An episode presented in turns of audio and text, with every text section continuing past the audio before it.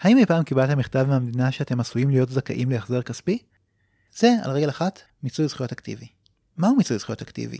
איך הוא מיושם בפועל? ומה מונע מאיתנו לממש את הזכויות שמגיעות לנו כבר היום? כל זאת ועוד מיד לאחר הפתיח.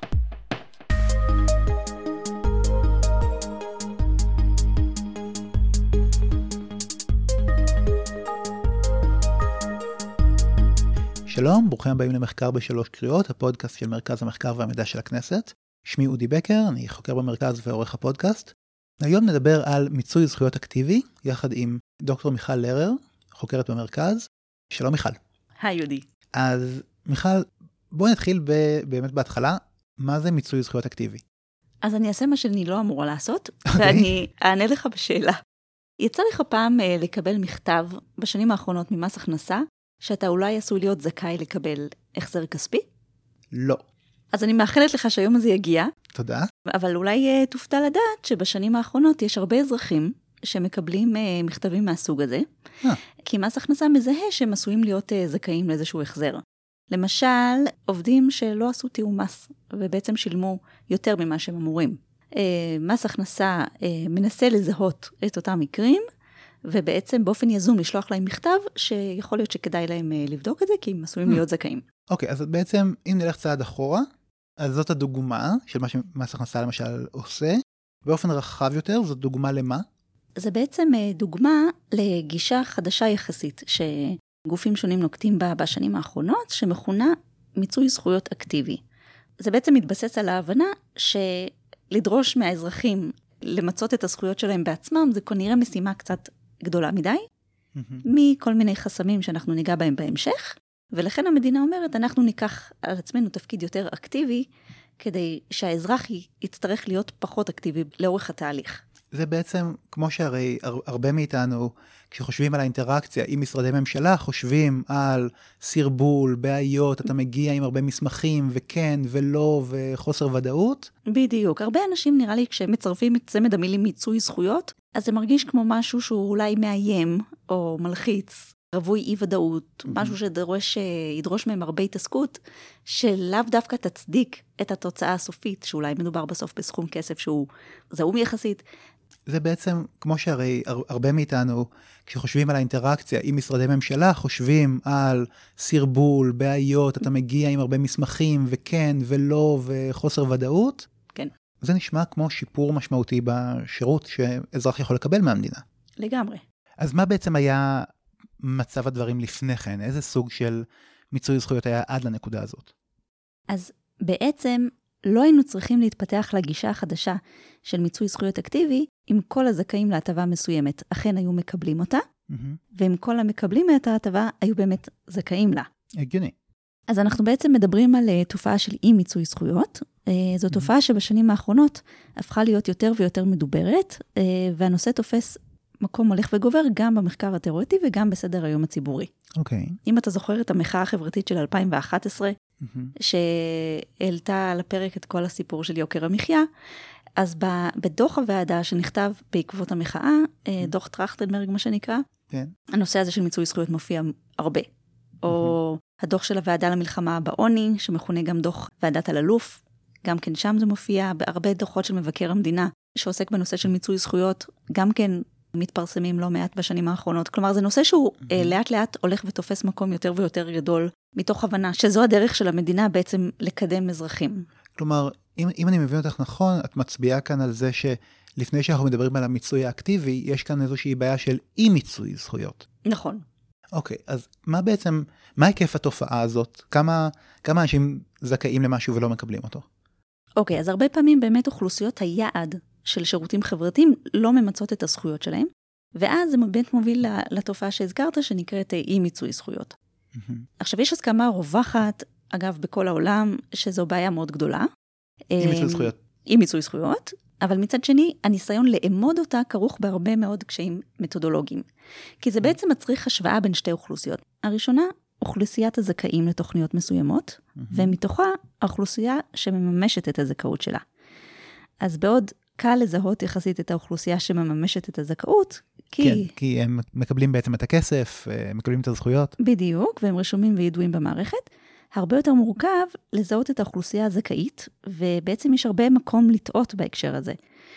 כי זה מצריך הצלבה של הרבה מאוד פרמטרים אישיים, למשל מצב משפחתי, מבחני הכנסה, גיל, נסיבות חיים שונות וכדומה. Mm-hmm. לגבי הניסיון כן לאמוד, אמ, אז אמרנו שזה מורכב. יש כל מיני ניסיונות בכל זאת להגיע לאיזשהו אומדן. לרוב האומדן הזה מתבטא בתוצאה של טווח, שאנחנו מעריכים שזכות מסוימת, אה, שיעור המיצוי נע בין 40% ל-60%. אבל מידע אמיתי, עובדתי, כמעט ואין. אבל כשחושבים על זה, למה בעצם זה בכלל חשוב לדעת כמה אנשים ממצים את הזכויות שלהם? אז אני חושבת שהתשובה היא שזה מאוד חשוב. כי צריך להבין אילו תוכניות מדיניות בעצם משיגות את היעדים שלהם, ובאמת מובילות לשיפור ברווחה של אוכלוסיות רלוונטיות. זה חשוב כדי להבין איפה התוכנית שלנו לא עובדת, ואולי כדאי להשקיע את המשאבים במקומות אחרים. אולי יש אוכלוסיות שיודעות למצות את הזכויות שלהן יותר מאחרות, ושווה דווקא להשקיע בהן. כלומר, זה חשוב, אבל זה קשה. כלומר, זה חשוב לא רק כדי שיהיה לנו מושג כללי של כמה אנשים מקבלים, אלא כדי שנוכל לשפר את האופן שאנחנו מסייעים במיצוי הזכויות. בדיוק, נכון. עכשיו, באמת, זו תופעה שהיא לא ייחודית לישראל. כלומר, הרבה מדינות מתמודדות עם הקושי הזה, ומעט מאוד מדינות אה, ממש נוקטות באיזשהו מאמץ שיטתי לנסות להגיע ל... להבנה של שיעורי האי-מיצוי. זו החשיבות של מידע על היקף המיצוי, או היקף אי המיצוי, אבל באמת, כשמדברים על הסיבות לאי-מיצוי, איזה חסמים יש?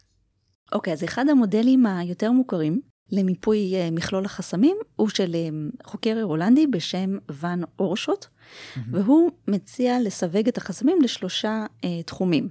התחום הראשון מכונה רמת המנהל והפקידות. זה בעצם המפגש בין מי שמבקש לבוא ולמצות את הזכות שלו עם הפקיד. ומה קורה במפגש הזה? אז הרבה פעמים אנשים מרגישים שאופן הטיפול במי שבא לתבוע את הזכות שלו הוא מעליב, או משפיל. אה, לפעמים יש פשוט איכות נמוכה של תקשורת מול, ה, מול אותו אזרח. לפעמים הוא מרגיש שקבלת החלטות של הפקיד מבוססת אולי על ראייה סטריאוטיפית שלו עצמו, Mm-hmm. ולפעמים אפילו הפקידים עצמם לא מבינים עד הסוף את כללי המערכת, או את מה עבר בראש לקובעי המדיניות, וכשהם באים בסוף להעניק את הזכויות בפועל, הם אה, מפעילים שיקול דעת שאפשר לחלוק עליו. אז זה למשל כשמישהו צריך להגיע למשרד ממשלתי שפתוח לקבלת קהל רק בשעות מסוימות, ואז הוא מגיע ויש תור נורא גדול, והפקיד בסוף לא נחמד אליו ולא לא מסייע לו באמת. בדיוק. אז זו הרמה הראשונה, זה, זה הסיווג הראשון. Mm. עוד סוג של חסמים מכונה רמת הלקוח. זה מדבר על האדם עצמו שמבקש למצות את הזכות שלו. אז לפעמים הוא בכלל לא יודע שזכות מסוימת מגיעה לו. כן. ואם הוא יודע שזכות מסוימת מגיעה לו, לפעמים לא מבין עד הסוף את התנאים שצריך לעמוד בהם כדי לקבל את, ה, את הזכות הזאת. Mm-hmm. לפעמים יש באמת איזשהו, איזשהו משהו יותר פסיכולוגי, את התפיסה של האדם, את הזכאות שלו לקצבה. האם הוא תופס את עצמו כמישהו ש... זכאי לקבל אותה ועומד mm. בתנאים, או אולי דווקא לא. ושוב, גם העניין של הסטיגמה נלווית הרבה פעמים לתביעת הקצבאות ולקבלה שלהן.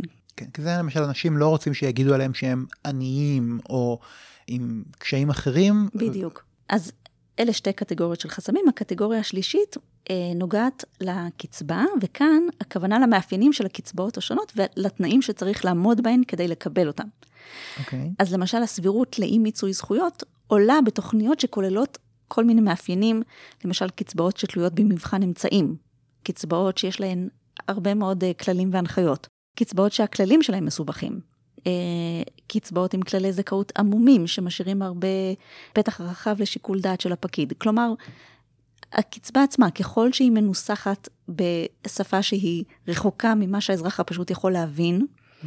או שכדי שהאזרח מבין שכדי לקבל אותה הוא צריך לעמוד במבחני אמצעים מסוימים. Mm-hmm.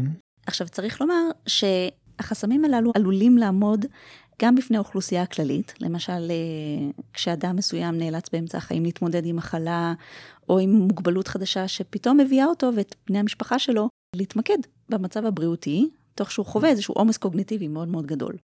אז במצב כזה, הפניות שלו לעסוק במיצוי זכויות מן הסתם יורדת. באופן טבעי, כן. אבל יותר מזה, לגבי אוכלוסיות מוחלשות, או אוכלוסיות שהפכו למוחלשות, למשל, אנשים שהם לא דוברי עברית, אנשים עם מוגבלות אה, נפשית או קוגניטיבית, אנשים עם אוריינות דיגיטלית נמוכה, אנשים שחיים בעוני, הסיכוי למיצוי זכויות יורד ככל שמדובר באוכלוסיות מוחלשות, וכמובן עוד יותר כאשר מדובר של, בשילוב של כמה מאפיינים של אה, אוכלוסיות מוחלשות. אמ, אז אלה החסמים למיצוי זכויות, בוא נגיד באופן המסורתי. נכון. זה מוביל אותנו למיצוי האקטיבי. בדיוק. דיברנו על שלוש הקטגוריות שכוללות את כל החסמים של, אה, שמובילים לאי מיצוי, ועל רקע ההבנה של כל החסמים האלה, התפתחה בשנים האחרונות גישה שכמו שדיברנו, מכונה מיצוי זכויות אקטיבי. והיא מביאה איתה בעצם שינוי תפיסתי אה, די עמוק. במקום להטיל על האזרח את כל כובד האחריות למיצוי הזכויות שלו, המדינה לוקחת חלק יזום ופעיל יותר במטרה להביא את הזכאים לממש את הזכויות המגיעות להם, ונוקטת בפעולות שונות שבעצם חורגות מעבר רק לאספקה פסיבית של ידע על זכויות. עכשיו השאלה, עד כמה פעיל, עד כמה אקטיבית? אז כדי לענות על השאלה הזאת, אפשר, תדמיין שאולי נשרטט איזשהו ציר או מנעד, mm-hmm. שככל שמתקדמים על הציר, האזרח נדרש להיות פחות אקטיבי בתהליך, בתהליך התביעה של הזכויות שלו, כי המדינה בעצם הופכת להיות יותר אקטיבית mm-hmm. במקומו. אוקיי. Okay. אז בואו נפרק את זה. ברובד הראשון. המדינה דואגת להנגיש את המידע על זכויות באופן כללי. היא מסבירה על הזכות, על המטרה שלה, למי היא נועדה לעזור, מהם התנאים שצריך לעמוד בהם כדי להיות זכאים, איך מממשים את הזכות ו- וכדומה. Mm-hmm. אתה מכיר את האתר כל זכות? כן. אוקיי, אז אני אסביר לטובת מי שלא מכיר. כל זכות זה אתר שמאגד הרבה מידע על כלל הזכויות והזכאויות השונות שמעניקות רשויות ציבוריות, כשהמטרה היא בעצם לשפר את המודעות של האזרחים mm-hmm. לזכויות וזכאויות שונות שמעניקות אותן רשויות. איך האתר עושה את זה? הוא עושה את זה בשפ... באמצעות שפה שהיא לא משפטית, אלא עוברת איזושהי פרפרזה כדי שהיא תהיה כמה שיותר בהירה ופשוטה. שפה אה, יותר נהירה לא... לאוכלוסייה הכללית. לאוכלוסייה הכללית, בדיוק. אוקיי. הרובד השני זה הנגשת מידע על זכויות באופן מותאם אישית.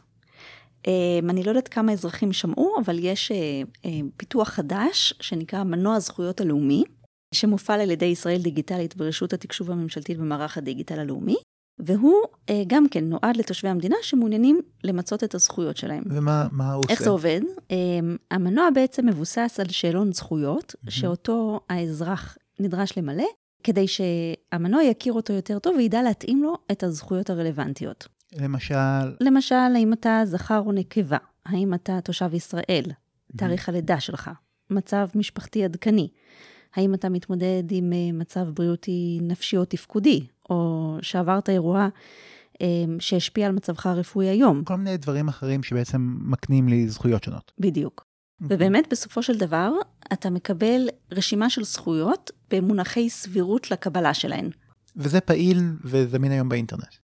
נכון, אבל uh, צריך לומר שכיום יש קצת יותר מ-250 זכויות במערכת. אוקיי. Okay. Uh, מתוך רשימה של משהו כמו 900 זכויות. כלומר, זה מנוע שהוא אה, ממשיך להיות בשלבי התפתחות כל הזמן. כלומר, עדיין לא מכסה את הכל. בדיוק. Mm-hmm. עוד משהו שחשוב להגיד, שבסוף ההחלטה הסופית לגבי הזכאות היא לא באחריות, כמובן, של אה, מנוע הזכויות, אלא של הגורם האחראי מבחינה משפטית. כלומר, המנוע אומר, יש סבירות שיש לך זכאות מסוימת, פנה למשרד הממשלתי. פנה לביטוח הלאומי להמשך uh, תביעה. Mm-hmm. הרובד השלישי הוא מתן זכויות באופן אוטומטי. קביעת זכאות אוטומטית לזכות חברתית מבלי שהאזרח מחויב להגיש תביעה בעניין. זה כמובן מתאפשר רק כאשר לרשות הרלוונטית יש מספיק מידע על הזכאות. כן. וזה בעיקר רווח בזכויות אוניברסליות שלא מצריכות עמידה במבחנים אישיים, כמו למשל קצבת ילדים. Mm-hmm. כשמישהי מגיעה לבית חולים ללדת, בית החולים מעביר לביטוח הלאומי את העובדה שהיא ילדה, ואוטומטית קצבת הילדים מגיעה לחשבון הבנק שלה. עוד דוגמה, מענקי הקורונה, אם אתה זוכר, שחולקו במסגרת ההתמודדות עם המשבר, כן. הגיעו לכל אזרח ישר לחשבון הבנק. אז זה מאוד קל כשמדברים על אה, קצבאות אוניברסליות. אבל זה קורה לאט לאט גם בזכויות uh, סלקטיביות. למשל, הנחה בארנונה למשרתי מילואים. Mm-hmm. יש uh, רשויות מקומיות שצה"ל מעביר אליהן ישירות את השמות של משרתי המילואים הפעילים שמתגוררים בתחומי הרשות, Mm-hmm. העירייה או הרשות מצליבה את המידע הזה עם מחזיקי הנכסים, ככה שבטופס הארנונה היא בעצם כבר מגלמת את ההנחה בארנונה. להבדיל מהמצב הקודם, שבו אני הייתי נגיד משרת במילואים, ואז צריך לדעת מראש שאני זכאי להנחה בארנונה, ללכת לעירייה לבקש מהם את זה, ואז שהם נותנים לי את זה. בדיוק. לבקש, להמציא את כל האסמכתאות, ואז לקוות לטוב. כן. אז יש רשויות שבאמת אה, עושות את זה באופן אוטומטי, ומעניקות את ההנחה לאזרחים שאולי אפילו לא יודעים שמקבלים אותה. חשוב לכל המילואימניקים שבמאזיננו. אז יש הרבה יותר זכויות שאפשר להעניק אותן באופן אוטומטי, אבל זה כמובן דורש אה, מהמדינה להיות בעלת הידע לגבי מי כן. זכאי לקבל את אותן זכויות. מהמם. אם נחזור לרבדים, אז הרובד האחרון בעצם הוא המתקדם ביותר, והוא מדבר על מצב שבו לבד מלהעניק אה, זכות מסוימת באופן אוטומטי, גם זכויות שיש להן זיקה או שנגזרות מהזכות המקורית, ניתנות גם הן באופן אוטומטי. למשל. אה, מי שזכאי לגמלת נכות והבטחת הכנסה, עשוי להיות זכאי בנסיבות מסוימות גם לתו נכה, להנחה בחשמל, להנחה בארנונה. אוקיי. אז בעצם ככל שנוצרת זיקה בין הזכויות האלה, יכול להיות מצב עתידי שגם הן יוכלו להינתן באופן אוטומטי. עכשיו, יש פה שאלה מאוד כבדת משקל, והיא שאלת הפרטיות. כי בעצם השאלה היא איך אפשר להעניק את הזכויות באופן אוטומטי באמצעות העברת מידע ושיפור התיאום בין גורמי המינהל, אבל מבלי שזה יבוא אה, על חשבון אה, פרטיות האזרח, כלומר, מבלי לפגוע בפרטיות שלו. כי בעצם בדרך כלל האזרח בוחר לבקש זכות מסוימת. בדיוק. מצד שני זה פחות נוח למי שמעוניין לממש את הזכות. נכון. אה, אכן אה, שאלה? עכשיו, החלק הארי של המסמך שכתבנו בעצם התמקד בניסיון להבין עד כמה משרדי ממשלה וגופים ציבוריים אחרים פועלים כדי לקדם את הגישה הזאת של uh, מיצוי זכויות אקטיבי. מהמם. איך עשינו את זה? פנינו לשורה ארוכה של uh, משרדים וגופים עם שאלות בעניין הזה. מהתשובות שקיבלנו, זיקקנו את הפעולות שהממשלה נוקטת בהן, כדי להבין איזה מהחסמים מקבל מענה משמעותי, ואיזה מקבל מענה מצומצם יותר. ומה עלה מהבדיקה הזאת? אז מה שעלה בשורה התחתונה זה שרוב הפעולות שהממשלה נוקטת בהן בעצם אה, נועדו לתת מענה לחסם השני, רמת הלקוח, ובעצם הפעולות האלה מתמקדות בלידע את האזרחים על הזכויות שמגיעות להן, על התנאים שהם צריכים לעמוד בהם כדי לקבל את הזכויות השונות, ועל תהליך המימוש בפועל. ואפשר לראות בממצא הזה שיקוף של התפיסה הממשלתית שרווחת היום, שרואה באזרח את האחראי הבלעדי למיצוי הזכויות שלו, כי אנחנו רואים שרוב הפעולות בעצם ממוקדות באפיק הזה. אוקיי, איזה סוגי צעדים למשל ננקטים? אז קיבלנו בעצם אה, הרבה מאוד תשובות ממשרדי הממשלה. כדי ללמוד על כל הפעולות השונות שהמשרדים נוקטים בהן, אני אה, אשמח אה, להפנות למסמך. כן, אני מניח שיש פירוט רב יותר ממה שאנחנו ניכנס אליו כרגע. נכון, אפשר כאן לדבר ברמת הדוגמאות. אז למשל, אם אנחנו מדברים על פעולות שנותנות מענה לחסם הראשון מהמם. של רמת המינהל והפקידות, אז למשל במשרד הרווחה הבנו תפקיד חדש במחלקות לשירותים חברתיים ברשויות המקומיות, מה שפעם היה מכונה מחלקות הרווחה, עובדת סוציאלית שמתמחה במיצוי זכויות. ומי שממלאת את התפקיד הזה בעצם נדרשת להיות מומחית בתחום, להתעדכן באופן תדיר בשינויים שחלים בתקנות, בחוקים, במשאבים, והיא בעצם משמשת כתובת לעובדות סוציאליות אחרות או לעובדים סוציאליים בתחום המשפחה, שהם בעצמם מנהלים קשר ישיר עם הלקוחות בסוגיות של מיצוי זכויות. אז זה נותן מענה גם לחסם הראשון של רמת המינהל והפקידות, כי אה, היא בעצם מציידת את הלקוח בעובד סוציאלי מיודע לגבי איך להתנהל מול הפקידות, וזה גם נותן אה, מענה לחסם השני אה, של רמת הלקוח. מהמם. דוגמה נוספת, אה, משרד הבריאות הקים כמה מרכזי מיצוי זכויות בבתי חולים שונים בארץ, אה, והם מסיימים, מסייעים פרטנית למטופלים ולמשפחות שלהם במיצוי זכויות. כלומר, במקום שאדם שישתחרר עכשיו מאשפוז יצטרך לגשת לביטוח הלאומי כדי אה, להתחיל את התהליך של אה, קבלת, לא יודעת, אחוזי נכות מסוימים בוועדה רפואית, אז התהליך בעצם כבר מתחיל עבורו במרכזי מיצוי הזכויות האלה שנמצאים בכמה בתי חולים בארץ. עוד דוגמה, המשרד לשוויון חברתי הקים אה, מוקד 8840, זה גוף ייעודי למיצוי זכויות, שבו מתבצעות פניות לגופים שונים בשמם של האזרחים הוותיקים, okay. כדי לסייע להם במיצוי הזכויות שלהם, וזה כמובן נותן אה, מענה לשני החסמים, גם לחסם של אה, הראשון וגם לחסם השני. אלה דוגמאות בינתיים על הרמה הראשונה והרמה השנייה, יש משהו גם על הרמה השלישית? כן, הסיוע המשפטי, אתה מכיר את יחידת הסיוע המשפטי במשרד המשפטים? לא. יש אוכלוסיות מסוימות שמוגדרות בחוק כזכאיות לקבל סיוע משפטי כמעט בחינם במצבים שדורשים אה, התערבות של עורך דין.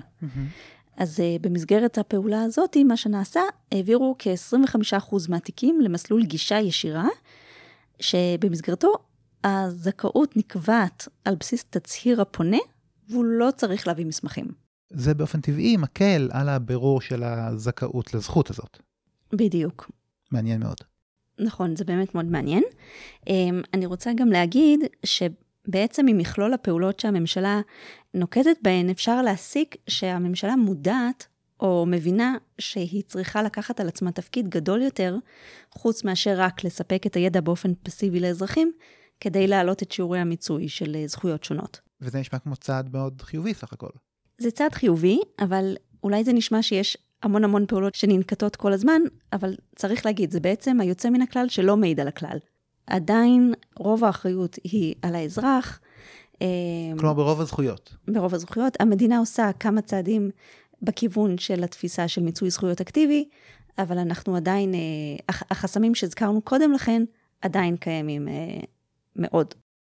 צריך גם להגיד עוד משהו, שמבחינת הפעולות שכן מתבצעות, גם הן לא תמיד אפקטיביות.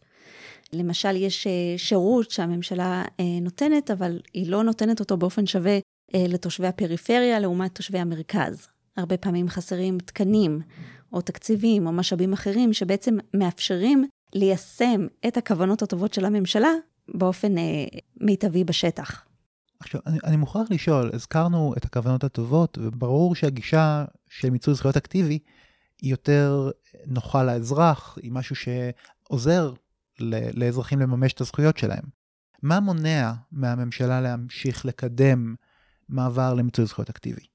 אז הזכרנו קודם את בעיית הפרטיות, שהיא בעיה באמת uh, מאוד גדולה. כלומר, כדי לתת כמה שיותר זכויות באופן אידיאלי, באופן אוטומטי, mm-hmm. ולחסוך לאזרח לגמרי את הצורך להגיש תביעה בעצמו, הרשויות צריכות לדעת עליו מספיק מידע. אוקיי. Okay. וזו סוגיה שהיא נמצאת בשיח, מנסים לפתור אותה בדרכים כאלה ואחרות, אבל היא סוגיה באמת מאתגרת. כן. חוץ מזה, אה, גם פנינו למשרדי הממשלה ושאלנו אותם, מה מונע מכם אה, להמשיך ולקדם גישה של מיצוי זכויות אקטיבי? Mm-hmm. קיבלנו אוסף של תשובות, שגם אותן אה, חילקנו לארבע קטגוריות. יש כאלה שהצביעו על הקושי עם הלקוחות עצמם. למשל, לקוחות הסיוע המשפטי בכל זאת צריכים לשלם משהו כדי להיות זכאים לסיוע המשפטי הזה. כלומר שהשתתפות עצמית יכולה, אפילו סכום סמלי, יכול להיות חסם. בדיוק. לפעמים יש אה, חוסר אמון מצד אוכלוסיות מסוימות כלפי הממסד, והם בכלל לא רוצים את העזרה שהמדינה מגישה להם. Hmm. לפעמים הם פשוט חסרי ידע באשר לדרך אה, לממש את הזכות, דיברנו על זה. כן. יש חסמים שנוגעים למשרד עצמו, מגבלת תקציב, מגבלת כוח אדם, קושי בלאתר את האוכלוסיות שרוצים לעזור להן. Mm-hmm. חוסר מידע על המימוש בפועל, גם על זה דיברנו. ולפעמים פשוט היעדר סינכרון בין מערכות מידע של כמה משרדים שעוסקים באותן אוכלוסיות. אה, יש חסמים שנוגעים למשרדים אחרים, למשל, משרד המשפטים הצביע על כך שהעובדים הסוציאליים הרבה פעמים, יש להם איזשהו חשש מעולם המשפט, ולכן הם לא יודעים להפנות מספיק לקוחות לקבל את mm. הסיוע המשפטי שהם אולי זכאים לו. והקטגוריה האחרונה היא חסמים משפטיים וחקיקתיים. הרבה פעמים יש פשוט פערים בהסדרה, או בחקיקה של תחומים מסוימים, שיש בהם מימד של מיצוי זכויות. וזה משאיר בעצם הרבה אי ודאות סביב מי זכאי, מתי זכאי וכולי, וגם חסרה איזו ראייה ממשלתית מתכללת בנושא של מיצוי זכויות, כשבעצם כל משרד בסוף פועל מנקודת מבטו. Mm-hmm. כלומר, נגיד ניקח את אוכלוסיית האזרחים הוותיקים, יש 15 משרדים שאולי אחראים על הזכויות שלהם, כל אחד מנקודת המבט שלו. חסרה המטריה הכוללת הזאת שתסתכל באופן אה, מתכלל על האוכלוסייה ביחד. אוקיי, okay, אנחנו מתקרבים לסיום. שאלה אחרונה, בסופו של דבר אנחנו יושבים בכנסת, הנושא הזה, שגם באמת קשור להרבה מאוד חוקים ו- וזכויות רבות, נידון בכנסת, בכנסת הזו, האחרונה, הזו שלפניה? אז זה, זה, בגלל שזה נושא ענק שנוגע לחייו של כל אזרח במדינת ישראל, אז um, הנושא הזה נידון בעצם בהרבה מאוד ועדות בכנסת, בחינוך, בכספים, בפנים, בבריאות, בוועדה המיוחדת שקמה ב, uh, במסגרת הכנסת הנוכחית לטיפול בשורדי השואה. כלומר, זה נושא שהוא בעצם מתפצל להרבה מאוד תתי נושאים, וכל אחד מהם נידון בוועדות אחרות, כך שזה נושא שהוא בעצם כל הזמן נשאר רלוונטי. כל הזמן דנים כל פעם בזכות אחרת, אוכלוסייה מסוימת הנושא עולה עוד פעם. בדיוק. אוקיי? אה, אכן סוגיה חשובה, ואני מניח שאנחנו עוד אה, נראה שינויים בקשר אליה בהמשך. דוקטור מיכל לרר, תודה רבה לך. תודה, אודי. תודה לכם המאזינים. אה, המסמך המלא שמיכל כתבה בנושא הזה זמין באתר מרכז המחקר והמידע ובהערות הפרק הזה. תודה לכם שהייתם איתנו וניפגש בתוכנית הבאה.